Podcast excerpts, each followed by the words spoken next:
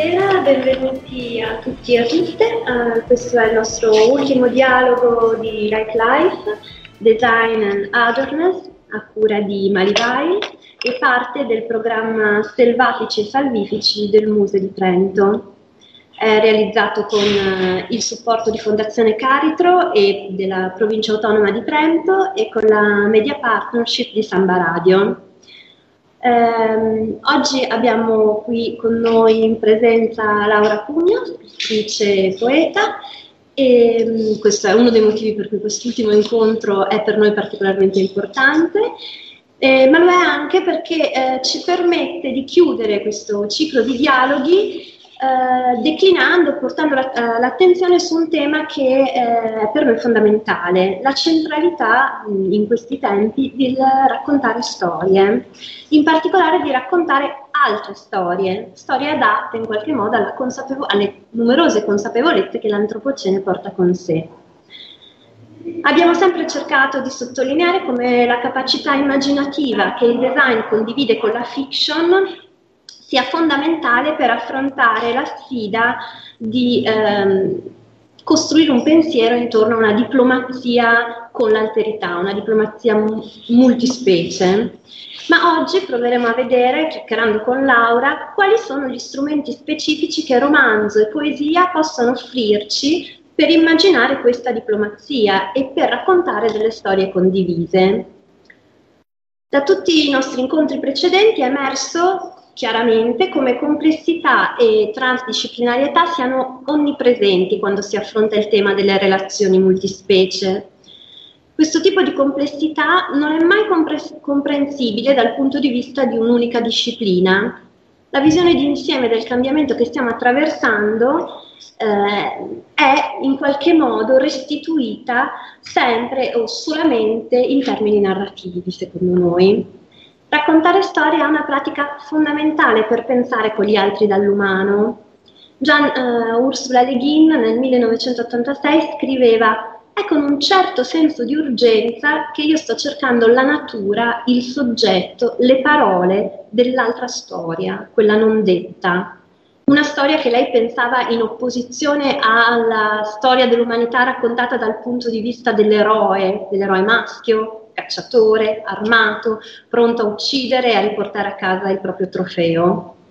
Non una storia lancia, quindi, né una storia bastone o coltello, ma piuttosto storia o storie foglie, una storia a fiasco, una storia conchiglia, rete, borsa, tracolla, sacco, bottiglia, vaso, scatola, contenitore, recipiente, una storia come sport capiente per raccogliere, trasportare e raccontare la materia del vivente. E è di una storia così, o di storie così, che oggi vorremmo parlare con Laura. Laura, dico due parole su di te, tu intervieni se la parlo. Allora, i, tra i suoi libri Sirene e La ragazza selvaggia, premio Campiello nel 2016, e poi il mio preferito, La metà di bosco e Antartide e molti altri. Eh, ultimamente ha scritto il saggio In territorio selvaggio, edito con Nottetempo nel 2018, quindi non proprio ultimamente. L'oracolo Manuale per poete e poeti con Giulio Motti ai quattro elementi e la serie di podcast Oltre Lontano, Poesie come paesaggio per Radio 3 Suite. E la sua ultima fatica è la mappa immaginaria della poesia italiana contemporanea edita dal saggiatore. Nel 2015 in Spagna è diretto l'Istituto Italiano di Cultura della Vita. Quindi benvenuta e grazie per essere qui fisicamente con noi. Noi mh, mm, vorremmo parlare con te eh, innanzitutto di queste possibili storie foglia, storie sporta, storie contenitori. Storie rete. storie conchiglia, se ti aprono a qualche pensiero, a qualche suggestione. Grazie innanzitutto a Emily Vai, Lorenzo Tecchinelli, Ricchieri, la terza componente del gruppo del multivideo Emily Vai, mi sono liberato, grazie al museo per questo invito, è particolare piacere per me essere qui ed esserci anche fisicamente, certo. cosa da non dare per scontata. La domanda che fate ovviamente è una domanda estremamente ampia, è la domanda su quali tipo di storie possano essere eh, narrate in questi tempi Io credo che questo sia un momento particolarmente interessante per scrivere e per pensare, perché è il momento di un cambiamento di paradigma. Eh, qualche giorno fa ero alla premiazione online del premio di poesia dell'Università di Oxford, il Canada Prize, e la sensazione diciamo, che in qualche modo ha chi si occupa di poesia, ma non solo di poesia, vale lo stesso anche per la narrativa, vale per le forme ibride, appunto le relazioni multispecie si danno anche all'interno della letteratura, è che in qualche modo stia emergendo una lingua nuova, una forma di pensiero nuova, una nuova consapevolezza, un qualche tipo di scrittura nuova per tempi nuovi. Non è ancora quindi, qualcosa di assolutamente evidente, però l'impressione è che ci sia un certo tipo di fermento e questo tipo di fermento sia anche molto legato al fatto che, come è accaduto altre volte nella storia dell'umanità, mi immagino nell'umanesimo rinascimento ai tempi di Copernico, noi abbiamo anche la sensazione di vivere in un mondo che non solo ci si presenta radicalmente diverso da come ci si presentava anche solo qualche anno fa, ma è anche pensato in modo nuovo. Da una parte il presente si è esteso, si è intensificato in modi non sempre piacevoli, se vogliamo, però è indubbio che se pensiamo a quello che era il panorama del reale e del letterario anche solo due anni fa, tra catastrofe climatica, che è poi il vero nome del riscaldamento globale, pandemia, ma anche balzi tecnologici, sviluppo quindi di, di, di, nuovi modi, in qualche modo digitalmente aumentati di stare al mondo e non solo, perché poi tutto questo diciamo così complesso di sviluppo potremmo metterci dalle neuroscienze alla paleoantropologia a quella che io chiamo la scienza nuova, la fisica quantistica, che è nuovissima, non è avendo un centinaio d'anni, ma inizia ad arrivare forse solo adesso alla consapevolezza diffusa del pubblico come struttura profondamente sottostante al mondo in cui viviamo, che quindi in qualche modo ci costringe anche a ripensare i nostri stessi paradigmi. Ecco, noi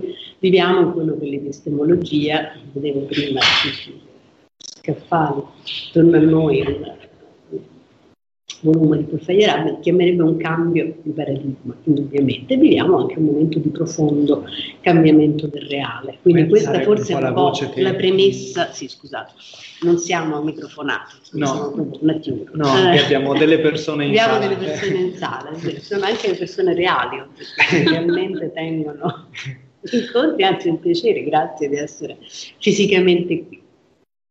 Quindi questo da un certo punto di vista è lo sfondo eh, sulle quale può orientarsi il mio ragionamento. Proseguirei dicendo due cose. La prima è che noi siamo così, c'è un po' una uh, mitologia del raccontare storie, dello storytelling in sé, se vogliamo, però è vero che noi siamo strutturalmente predisposti a crearci una narrazione di quanto accaduto, una narrazione che può anche non essere assolutamente vera o assolutamente falsa, ma che può essere per noi dotata di senso. Pensiamo, non so, ai ragionamenti di Daniel Kahneman sul pensiero causale e il pensiero statistico. Di fronte a un evento che in realtà non siamo assolutamente in grado di prevedere, una volta che questo evento si è verificato, noi come dire, costruiremo un'interpretazione. E questa interpretazione è una forma di testage, è come dire, un, un ascolto e un'interpretazione di tracce. Vediamo le orme di qualche creatura vivente che è passato nella foresta, ricostruiamo una spiegazione.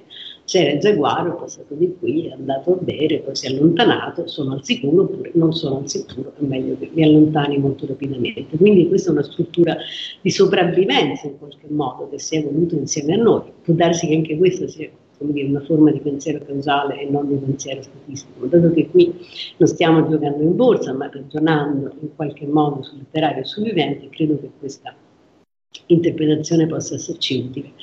L'altra cosa che vorrei dire è legato tra l'altro all'ambiente in cui mi trovo ed è un'intuizione che mi è venuta in mente stamattina mentre visitavo proprio il museo e in particolare la mostra sull'altruismo e l'egoismo in natura, piano sotterraneo, che in qualche modo racconta concetti che vanno oltre anche quella che è la tradizionale interpretazione biologica, etologica del comportamento altruistico dell'animale, quindi anche dell'animale uomo o donna, come un comportamento che viene messo in atto per preservare il patrimonio genetico inteso in un senso ampio, magari non necessariamente il mio, ma quello di una qualche creatura relazionata al legame di parentela o quello del gruppo all'interno del quale mi trovo. E eh, ho trovato particolarmente interessante constatare che le relazioni multispecie esistono già a livello animale, non so, tra i babuini, i lupi etiopi che in qualche modo si eh, associano in strategie di predazione o um, tra le megattere e i delfini. Quindi quello che paradossalmente ci sembra in questo momento, come dire, un comportamento quintessenziale dell'umano inteso come essere ragionante, raziocinante, cognitivo, che deve trovare una strategia eh, di salvezza relazionandosi con le altre specie, scendendo dal piedistallo su cui si è messo e quindi occupando un altro posto, tutte cose giustissime per carità, però potrebbe essere paradossalmente anche qualcosa di, di, di estremamente arcaico che fa parte molto profondamente di noi stessi a livello proprio biologico non solo di noi stessi, c'è una forma di quella continuità con il resto del mondo vivente che è uno dei tratti che sempre più mh, si afferma in questa forma di nuovo pensiero, cioè la percezione dell'essere umano come una creatura che ha sì delle sue diciamo così, specifiche, soprattutto a livello di pensiero, ma questo livello di pensiero, queste specifiche, possono e devono essere interpretate non come una separazione radicale, ma come un continuum in cui a un certo punto si dà qualcos'altro. Penso per esempio anche ai ragionamenti che fa Catherine Hiles nell'Impensato, che è un saggio che è uscito da bellissimo per effetto che vi consiglio di leggere, è uscita una traduzione italiana, la versione originale di qualche anno fa, in cui il pensiero è interpretato come in qualche modo la forma così, più estrema di un processo più ampio che la cognizione che nel ragionamento di Einstein affratella in qualche modo non solo agli altri esseri viventi, ma anche al non vivente, alla cognizione artificiale, senza arrivare all'intelligenza artificiale,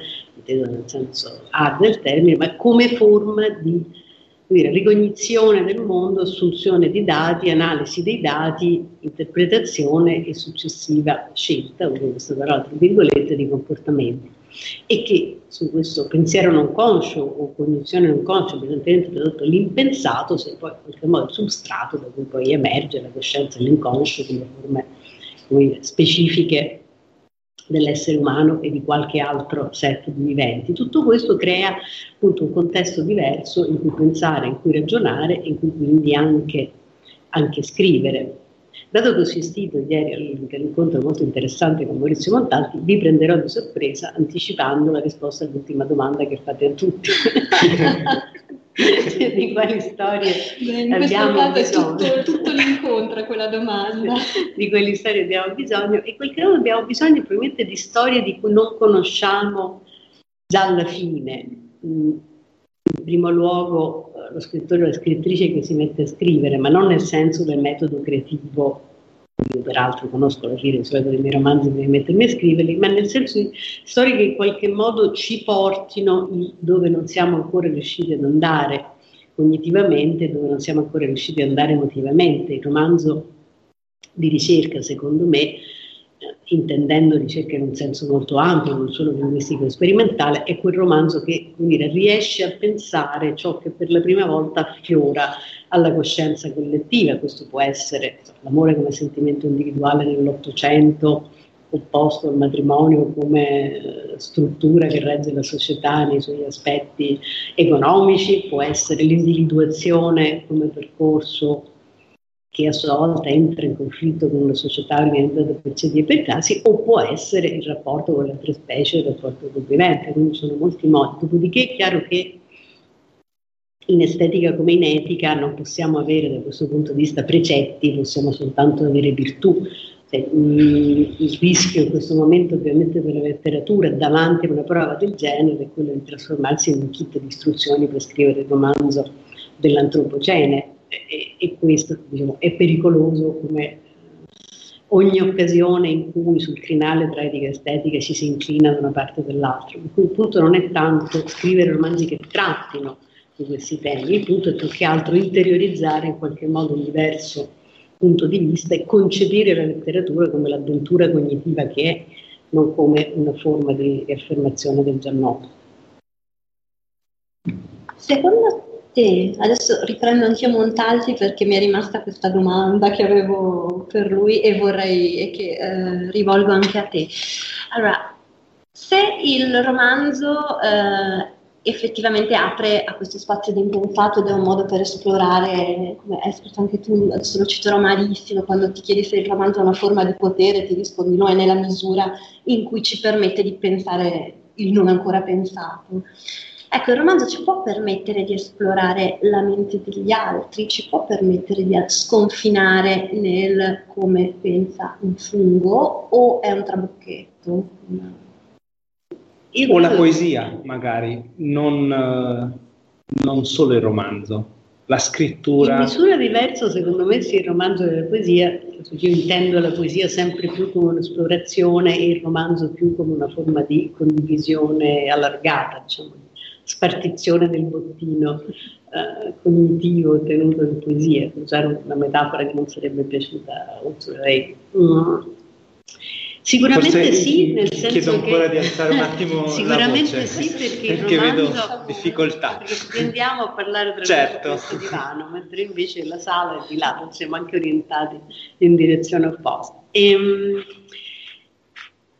Sicuramente nel senso che il romanzo ci aiuta a fare due cose. In primo luogo, renderci conto dell'esistenza dell'altrui soggettività. Io non ho nessuna esperienza diretta mh, dell'altrui soggettività.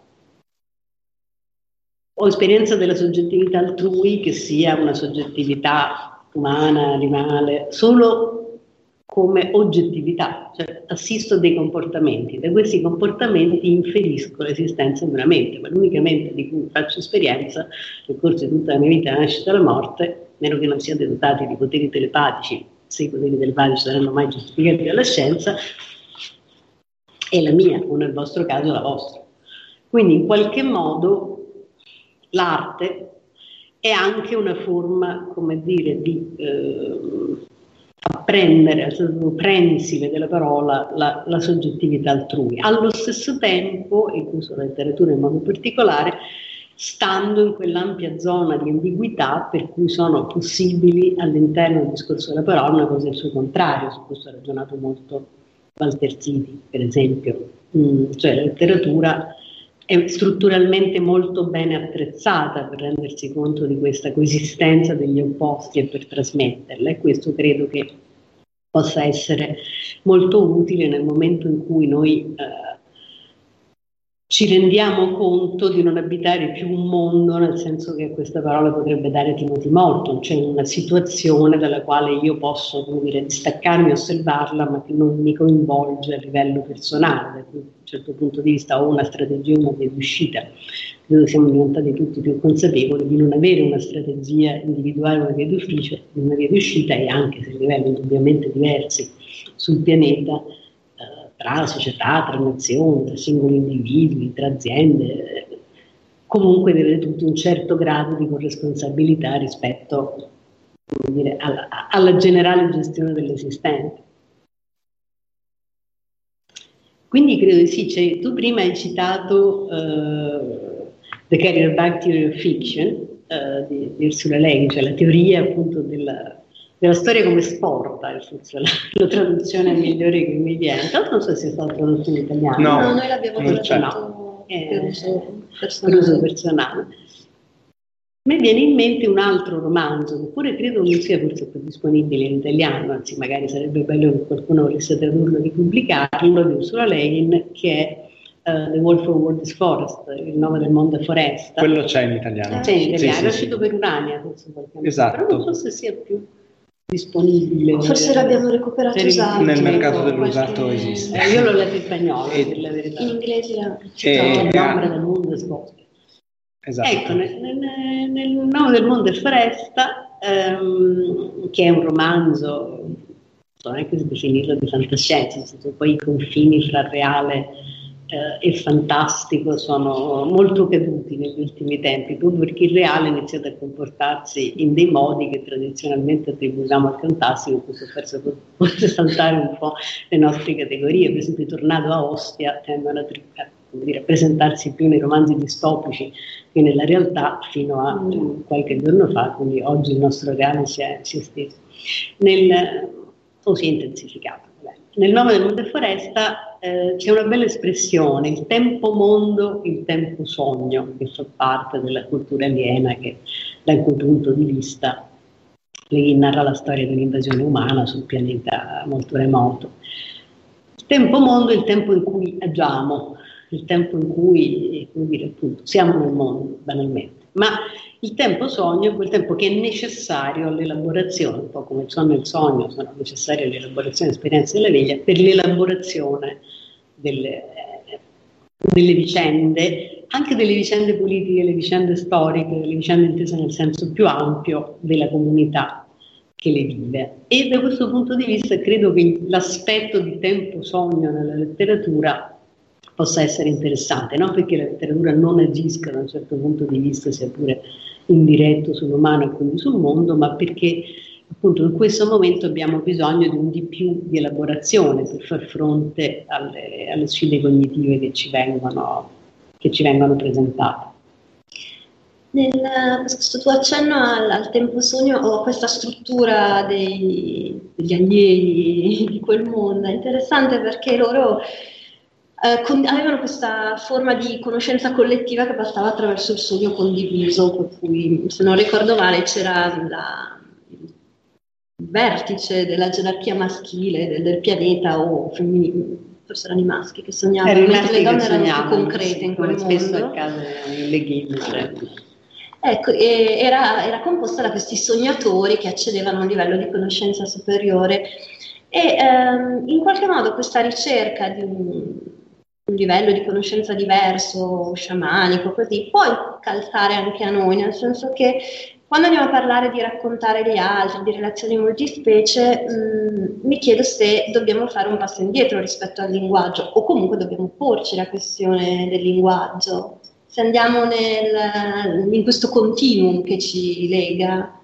Sicuramente sì, cioè uscire, se vuoi, dall'antropocentrismo è come la traduzione, è un'impresa impossibile che ciò nonostante viene compiuta. Um, a un certo punto di vista, tecnicamente, se ci pensate, la traduzione è impossibile, probabilmente lo è anche la didattica a distanza. Ciò nonostante, entrambe vanno fatte. Quindi, allo stesso tempo, io devo essere consapevole che non potrò mai dire, pensare cosa pensa un polpo o e comunque anche avvicinandoci diciamo, a noi rispetto al polpo ci sono dire, molti gradi di giudizio dell'alterità, quindi medesimarsi veramente anche, eh, anche semplicemente al senso della storia, alle epoche passate. Pensate quanto nelle narrazioni cinematografiche, di un certo grado di adattamento, sembra negli ultimi anni essere completamente saltate le... Eh, la capacità di rendersi conto che la forma di pensare di una data epoca può essere molto lontana dalla nostra. Io ho visto l'altro giorno in televisione l'ultimo film di Ridley Scott, della Fury. Eh, I personaggi parlavano di costo della forza lavoro e di senso di colpa. Eh, che film? Nel Medioevo, eh, della Fury, ah, okay. Ridley Scott. Mm-hmm. Nel Medioevo non esiste il costo della forza lavoro, esiste forse la servitù della gleba, esiste il peccato, non il senso di colpa Mm, ora, è ovviamente possibile adattare cons- coscientemente e consapevolmente un testo e far parlare i personaggi come fossero e donne di oggi, non sto dicendo che questa non sia una strategia letteraria valida. Allo stesso tempo, non necessariamente per il riscotto, ma in molte altre occasioni, mi chiedo quale sia il grado di consapevolezza di questo, cioè l'alterità inizia mm, appena fuori confine del mio corpo, probabilmente anche all'interno, come ci insegnano Montalti, Sheldrake, eh, Margulis una quantità di altri pensatori, cioè noi stessi. Noi ospitiamo colonie di batteri, microbi, virus, speriamo di no, insomma, anche virus necessariamente, e quindi è necessario comunque dare donarmi, restare a contatto col problema, cioè esserne consapevoli. Non esiste ad oggi una soluzione cognitiva reale.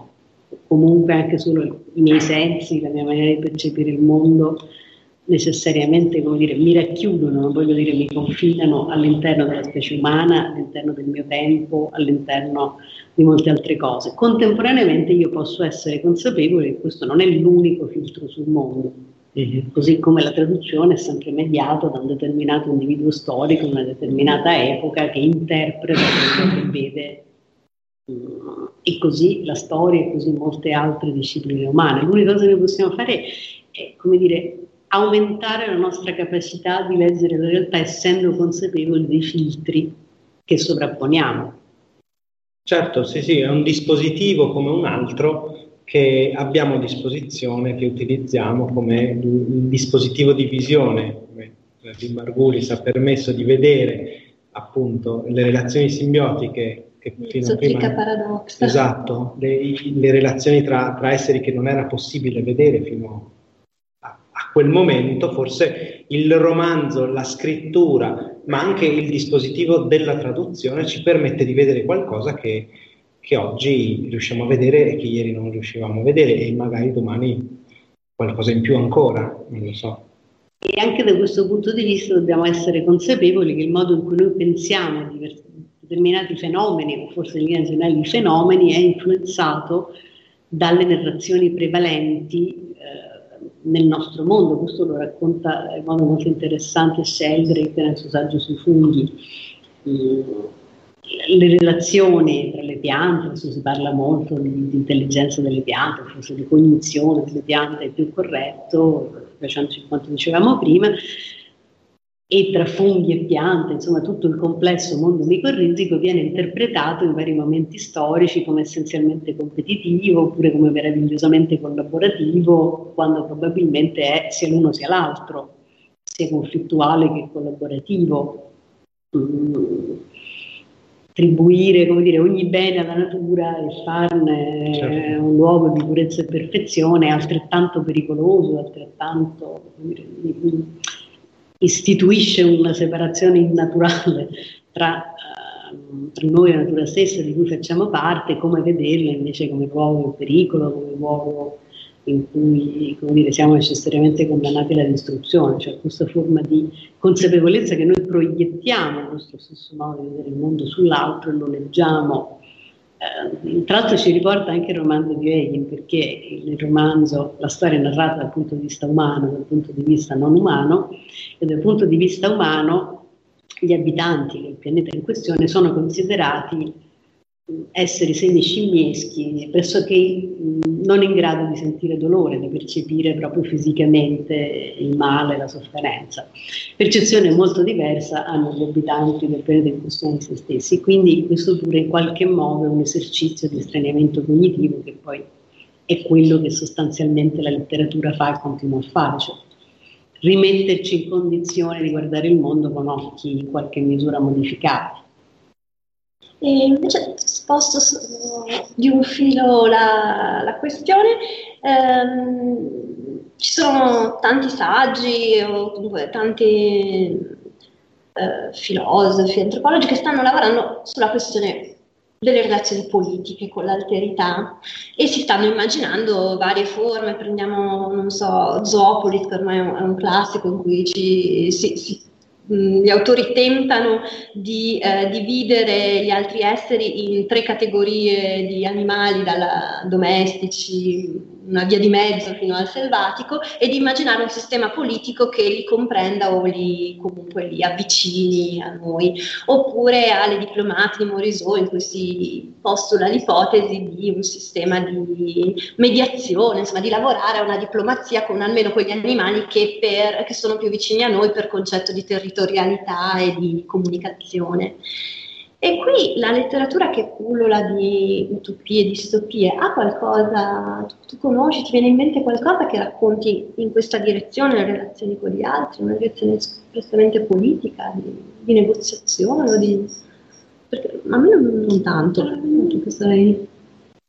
Non so se il compito, diciamo, in qualche modo della letteratura sia quello di tradurre direttamente senza mediazioni la negoziazione politica. Sicuramente um, no, diciamo, nella letteratura comunque questo elemento è presente sin da tempi molto antichi. Recentemente rileggevo il saggio classico di Laurence Franquin, Morgana e Melusina. Se pensiamo quanto il tema della trasformazione, della metamorfosi, dell'ibridazione è presente sin dalle origini, sin dalla mitologia, cioè in qualche modo ci rendiamo conto che noi abbiamo sempre abitato appunto un territorio in cui esistono anche altri esseri, no? Mm, leggendo eh, Edoardo Cono, che ha scritto un saggio estremamente interessante appunto sui pensieri del mondo vivente, sul mondo che si sta in pensiero vivente, però io mh, mm, continuavo ad avere fortemente la sensazione che l'esperienza che lui fa attraverso dire, il pensiero ameringio della giungla amazzonica rispetto all'identità soggettiva degli animali predatori, di puma, e quindi dire, lo sguardo dell'altro animale, qualcosa di cui parla anche Amita Ghosh nella necessità, eh, sia qualcosa che in realtà sperimentiamo tutti nel momento in cui abbiamo una relazione anche forse molto più banale e domestica con una soggettività animale, cioè che esista qualcuno che ci sta guardando, seppur in modi non umani, è qualcosa che appartiene a un'esperienza so dire forse quasi contadina, così neolitica o arcaica, ma anche all'interno ovviamente delle nostre stesse case, che poi quello che dice anche Morisot quando dice potete fare il pistagio, ma non è necessario che inseguiate il leopardo delle nevi, cioè potete fare il pistagio con lombrichi, con il compost, diciamo, con i merli che intravedete al di fuori del vostro balcone in pandemia. Quindi da questo punto di vista credo che non sia in un genere specifico, in un libro specifico che probabilmente, ammesso che si possano trovare risposte in letteratura, possa essere trovata la risposta, ma in una, eh, dire, nell'acuire in qualche modo la percezione di questi fenomeni alla luce di una consapevolezza mutata.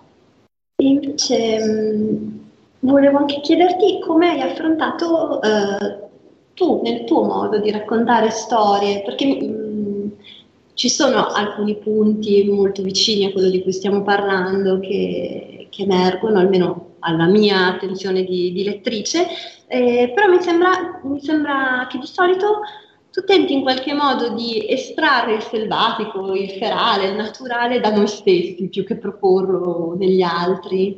Quando, mi, sembra un'opera alchemica che tira fuori la, la parte appunto più più di bosco di noi, di noi tutti.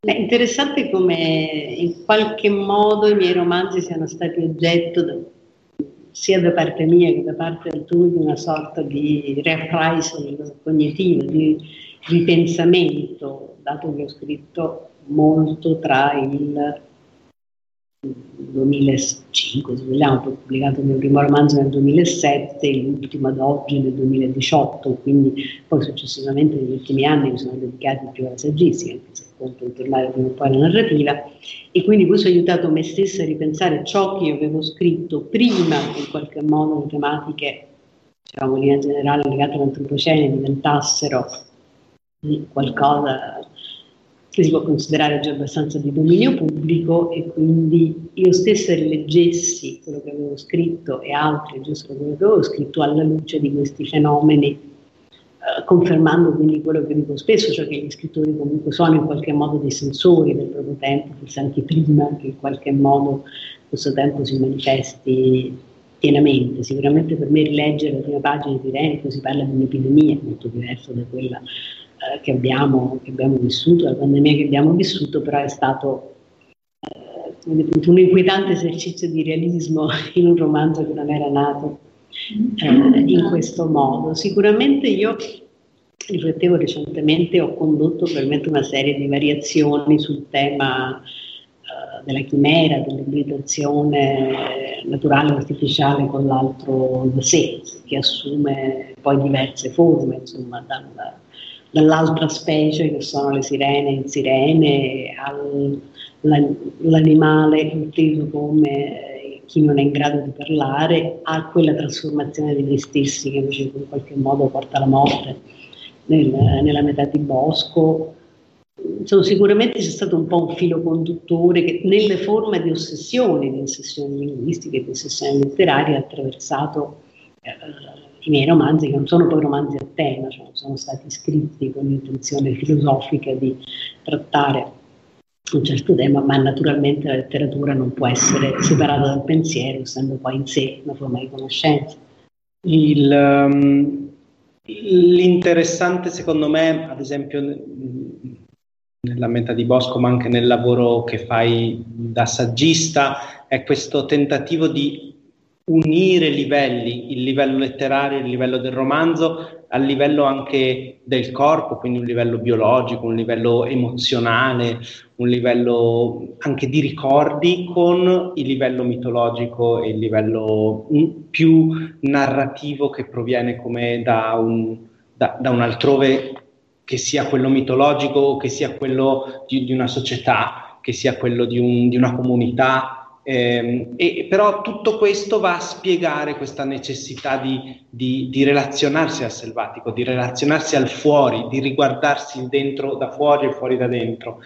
Quindi cioè, crea come una sorta di assemblaggio di livelli e tutti questi livelli, sia quelli più, più intimi che quelli più culturali, si, si uniscono. E, mh, e forse questa è una chiave che io trovo, che trovo molto interessante per leggere anche le relazioni, cioè tutte queste relazioni, le abbiamo sempre dette, vanno affrontate, quello di cui abbiamo parlato in questi incontri era uh, un approccio cross-disciplinare, transdisciplinare, non può essere vista una cosa da un singolo punto di vista, ma allo stesso tempo non può essere vista da, un sing- da una singola forma, cioè dobbiamo utilizzare una forma uh, di di navigazione attraverso molteplici riferimenti, molteplici riferimenti culturali, eh, narrativi, molteplici epoche, mol- utilizzando molteplici saperi, quindi quello scientifico, quello letterario, quello biologico, quello produttivo e del progetto, del design, eh, quello artistico. Eh, tutto questo diventa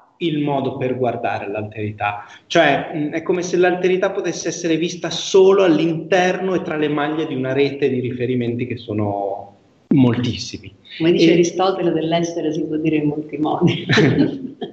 e, ehm, sicuramente forse la domanda sottesa, in qualche modo, a ciò che ho scritto può essere cosa ci rende umani, dove passa il confine dell'umano, è l'appartenenza a una determinata specie, il possesso del linguaggio, il fatto di essere in vita e quindi come dire, separarsi dalla materia inorganica per il regno del vivente, cioè, tutti questi dire, diversi confini in qualche modo vengono, vengono poi esplorati in quello, quello, che ho scritto. Sicuramente io ho sempre avuto diciamo, la, la tentazione di sperimentare forme nuove. Mm-hmm. Ho scritto romanzi, racconti, saggi, poesie, podcast, questi teatrali, cioè non ho mai avuto l'idea che un'unica forma esaurisse ciò che poteva essere detto. Mi sembra anche strano nel momento in certo. cui dire, percepisco con qualche uh, steccato di questo tipo viene posto. E oggi in particolare mi sembra che comunque questo tipo di steccati, che sia tra arte, che sia tra discipline scientifiche e letterarie, pur nel rispetto dire, del lavoro che svolgo una di queste stiano in qualche misura cadendo, attenuandosi. Assolutamente sì, e, e, e, la letteratura sta contribuendo però a, a, costruire dei ponti e dei legami tra, tra diverse, tra diverse sta succedendo anche molto che chi non è, invece non pratica la letteratura scriva, scriva fiction o, scriva, o usi la, la mh, mm, scientific fabulation, come vediamo tutte le SF di, di Donna Haraway, da lei che ha, ha scritto uh, nell'ultimo libro questa epopea delle camille, di queste ragazze che si vengono ibridate con le farfalle o con altri, con altri esseri, oppure penso anche a, a una filosofa etologa come Viviane Desprez che ha scelto di scrivere il suo ultimo libro in forma di fiction, di autobiografia di un polipo. Quindi si stanno proprio fluidificando i, sì, restare in Italia, penso che ad esempio a Matteo Meschiari che è stato ospite certo. di questa rassegna l'anno scorso. Abbiamo concluso con lui una conversazione su, sulla narrazione proprio e, e, e l'alterità, come stiamo cercando di fare con te. ecco, da questo punto di vista sicuramente mh, la percezione che essendosi ampliato il campo del reale, o quantomeno il reale è sempre stato quello che era, siamo noi, da un certo punto di vista avevamo l'impressione di poterlo tenere sotto controllo, restringere, ed è un'impressione che avevamo probabilmente soltanto uh, all'interno dell'Occidente, all'interno di un diciamo così, numero molto ristretto di esseri umani se eh, confrontato con tutti quelli che abitano il pianeta, invece rendendoci conto improvvisamente di essere coinvolti in prima persona, cioè per quanto ci credessimo a soldi, come si diceva un tempo, eh, diciamo che probabilmente ci rendiamo conto anche di quanto la letteratura sia uno strumento che, come ha sempre fatto, ci aiuta eh, a interpretare da questo punto di vista il mondo. Certo. Cioè, un mondo in cui siamo poi inevitabilmente mortali, insomma, come, come scopriamo dall'epopea di Gilgamesh in poi. E credo anche che rispetto alla domanda che mi facevi prima, da questo punto di vista, per me conti molto anche il fatto di provenire e di continuare ad abitare diciamo, i mondi della poesia, perché molto più della prosa la poesia è un'arte eminentemente fisica, se vogliamo, esatto, cioè un'arte che ha un rapporto diretto col corpo, che per me non è assolutamente separato mm, dalla mente, cioè siamo consapevoli, più nella poesia e nella prosa credo di essere un'unità e portare dalla poesia alla prova il senso di questa unità è ciò che si può fare con la lingua, con la lingua letteraria, con il linguaggio. Anche, mi piace molto anche questa, questo incremento di centralità del corpo che secondo me stiamo, stiamo vedendo, perché in fondo anche, anche, questo, il corpo è il sostrato base che condividiamo con gli altri esseri, è insieme la forma dei nostri corpi, è quella che ci permette tantissimo e ci limita in, in, in, un'altra direzione ed è assolutamente una cosa che condividiamo con, con gli altri esseri. Sì, riflettevo in questi giorni su quanto il corpo sia poi in qualche modo uno strumento cognitivo, cioè anche chiedendomi perché io avessi deciso di venire qui fisicamente oggi, no? rispetto alla possibilità di eh, collegarmi online e svolgere questo, questo incontro online. Ovviamente l'online è uno strumento prezioso, ci ha consentito di rimanere in contatto in pandemia, ci ha consentito di continuare a fare non tutte ma moltissime cose, eh, quindi io non sono assolutamente antitecnologico. Però mm, quello che mi sono resa conto è che essere qui fisicamente mi consentiva un di più di sperimentazione e conoscenza, sperimentazione anche, anche emotiva, cosa che potevo fare entro certi limiti, ovviamente a distanza, altrimenti la letteratura non esisterebbe, la letteratura fondamentalmente è distanza nel tempo, distanza nello spazio dal momento in cui avviene l'atto creativo, che può essere avvenuto anche millenni fa ed esserci in qualche modo trasmesso. E, e però allo stesso tempo, eh, avvicinandosi forse da questo punto di vista al teatro, credo che siamo diventati forse tutti anche più consapevoli di questa necessità incarnata, se vogliamo. Assolutamente, questi due anni ci hanno reso, reso evidente la necessità di questa necessità incarnata, tanto più in, in, una prospettiva relazionale che è quella che abbiamo più volte invocato anche ieri con, con Maurizio eh, Montalti di questa affected perspective prendendo proprio da Vincent Desprez la, l'espressione, quindi una prospettiva degli affetti dove, dove gli affetti sono, no, no, non è solo la vicinanza dei corpi, ma sicuramente anche, anche quello.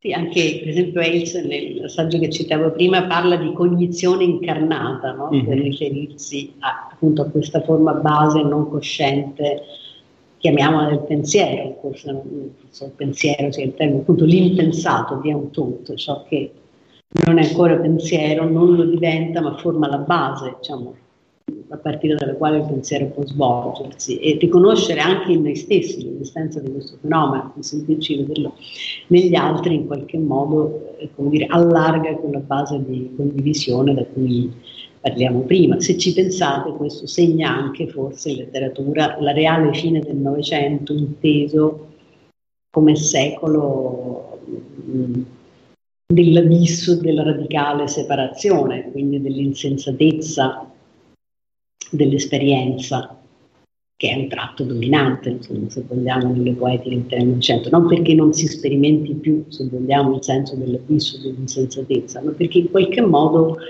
il senso di radicale separatezza su cui si radica anche molto quel sentimento cede rispetto a un senso di connessione, quindi ad altre forme probabilmente di insensatezza e di abisso.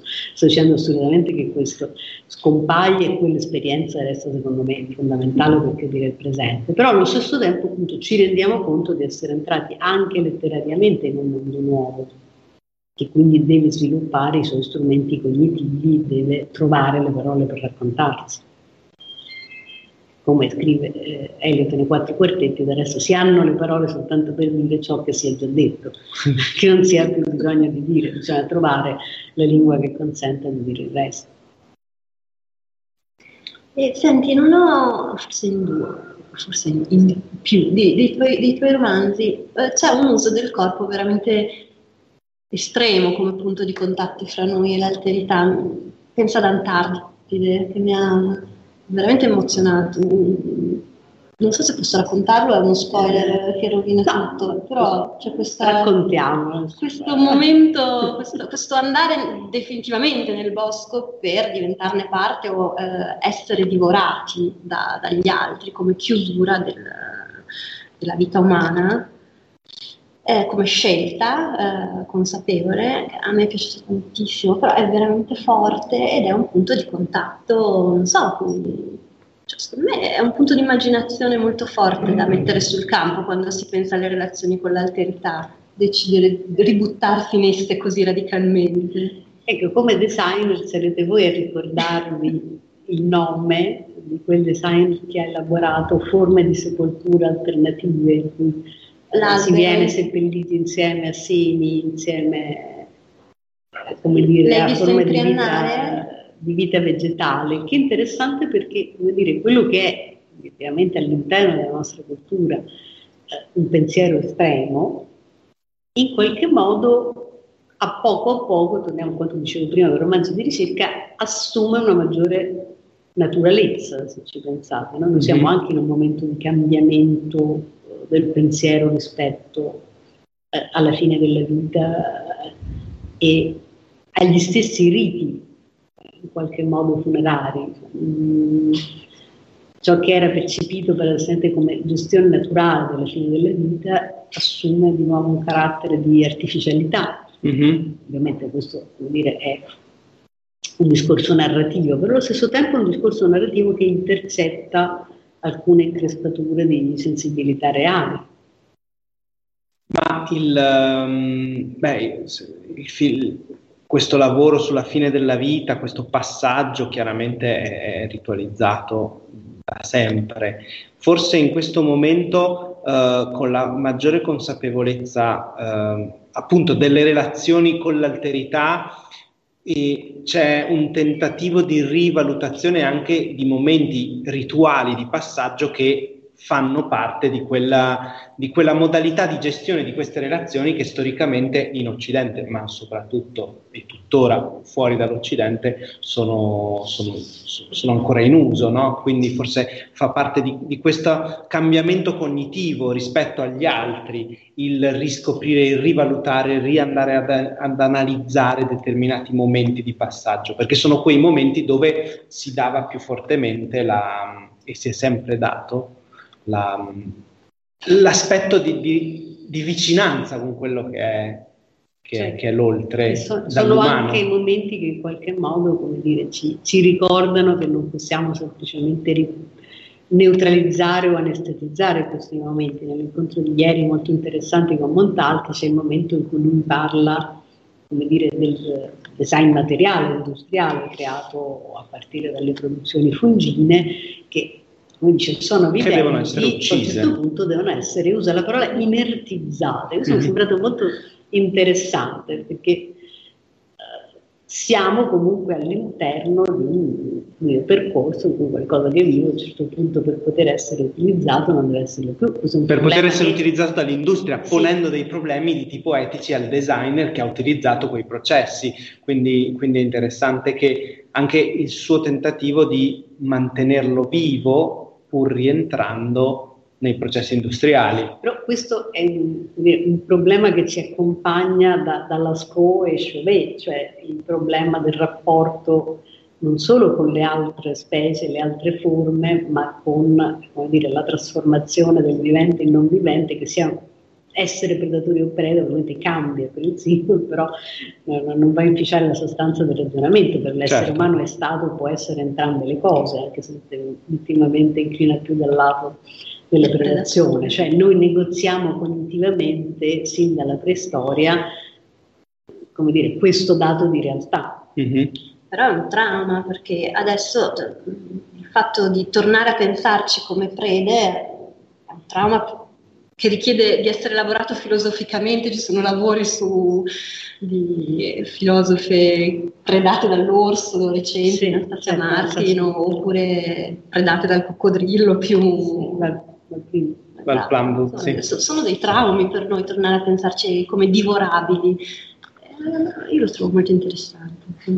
No, così come necessariamente anche nel momento in cui parliamo di cognizione ampliamo al campo del vivente vegetale determinati assunti normalmente riserviamo solo all'animale, è chiaro che anche alcune strategie per sottrarsi al, dire, al discorso della predazione dire, non funzionano più, non funzionano più del tutto. No, se il problema si estende ai funghi, probabilmente arriveremo anche ai licheni. Insomma, non, certo, sì, sì. non abbiamo più come dire, una via d'uscita. E torniamo al discorso di essere comunque in un mondo in cui siamo tutti, in qualche misura, comunque implicati nello stesso processo, nella stessa cosa. Siccome ci sono rimasti 5 minuti, vorrei usarli per sapere se qualcuno dei presenti vuole ha qualche domanda, se siete riusciti a sentire qualcosa nei nostri sussurri. sussurri siamo stati esaurientissimi, abbiamo soddisfatto ogni loro curiosità, adesso non possiamo che essere felici. No, quella di Carlo è ancora sveglia di curiosità, dici? Eh, ora una domanda sulla, comunque ho parlato di cognizione incarnata e all'inizio però insomma ero un po' scettica sulla nostra capacità di mettersi nei panni dell'altro, eppure ci sono alcuni scienziati che hanno indagato le basi neurali dell'empatia, della biofilia, quindi in realtà la natura ci abbia già dotato di strumenti per farlo in maniera intuitiva, semplice, pretablata. Ci crede o non ci crede? Eh, credo che qui ci sia un problema linguistico di interpretazione dell'espressione mettersi nei panni dell'altro, cioè non è non è che io non creda all'empatia, perché in realtà qui non sto parlando di empatia, l'empatia indubbiamente esiste, anzi il riferimento alla mostra sull'altruismo e sull'egoismo era anche dire, un accenno a questo, cioè il fatto che esistono forme di empatia già ben prima dell'ingresso nel mondo umano, se.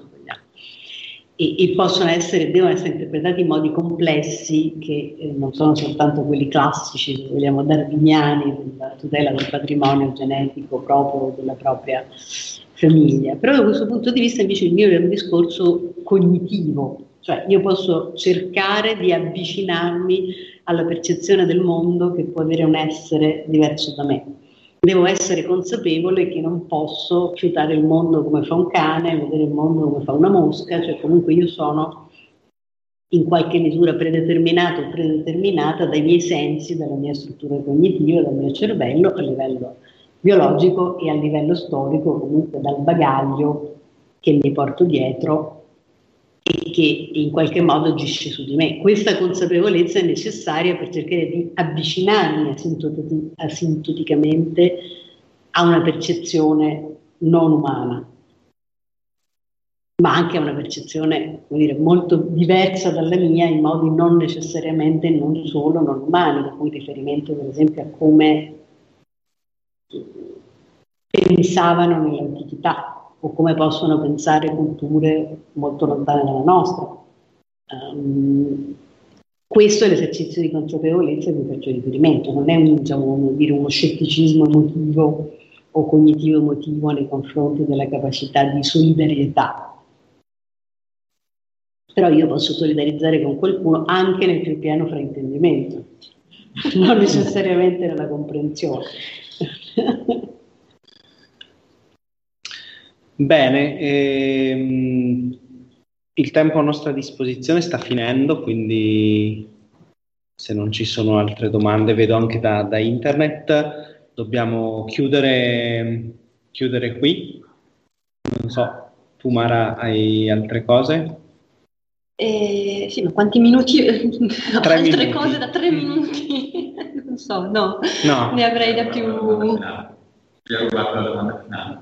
Ci ha rubato la domanda finale, Eh è sì, vero, sì, ci ha rubato la domanda Tanto io avevo finale. risposto prima, ringraziando su questa. Io invece vorrei ringraziarvi, ringraziarvi per l'invito, ringraziare chi è venuto qui, chi ci segue da casa e, e- e quindi sperare che questo sia l'inizio. Insomma, Anche noi. Ringraziamo chi, chi- e sappiamo che sono tante le persone che stanno guardando i video anche dopo le dirette. Questi video vorrebbero rimanere online sul sito del Muse per, per un po' di tempo almeno, finché, finché non invecchieranno, per, eh, per così fare una storia di quello che, di cui si sta discutendo tra biologia, na- letteratura, tra, tra filosofia e antropologia cercare di affrontare questo problema della- del- dell'essere come la vita, dell'essere oltre la vita, dell'essere con la vita. Like Life eh, vuole essere questo. Vedremo come andrà avanti nei prossimi anni. Intanto questo è l'ultimo incontro pubblico, anche se abbiamo dei... mh, Un'altra attività che sarà fatta in gennaio, eh, questo biolaboratorio dove si lavorerà all'interno del wet lab del Muse per tre giorni con una biodesigner che è Giulia Tomasello, che è stata ospite l'anno scorso nel, nel programma, dove si lavorerà alla progettazione di biotessuti e, e quindi si potrà anche continuare in maniera speculativa, oltre che pratica, questo, questo discorso. Ehm, intanto ringraziamo il Muse per aver ospitato tutti gli interventi, sappiamo che c'è stato qualche problema anche tecnico audio, cercheremo di avere delle trascrizioni di questi interventi, soprattutto dell'incontro con Federico Fascia e Maddalena Grattarola, eh, ma anche dove, no- dove non è arrivata la tecnica cercheremo di tradurlo. E quindi sul sito del Muse poi si troveranno le trascrizioni. Ringraziamo ovviamente chi, chi ha finanziato il, il programma, che è la provincia autonoma di Trento, la Fondazione Caritro e poi Samba Radio che ci ha permesso sempre di andare, di andare in onda. Grazie a Laura per essere venuta da Roma fin qua. eh, Grazie e- a Malivail per questo bellissimo lavoro di ricerca. e a presto. A presto.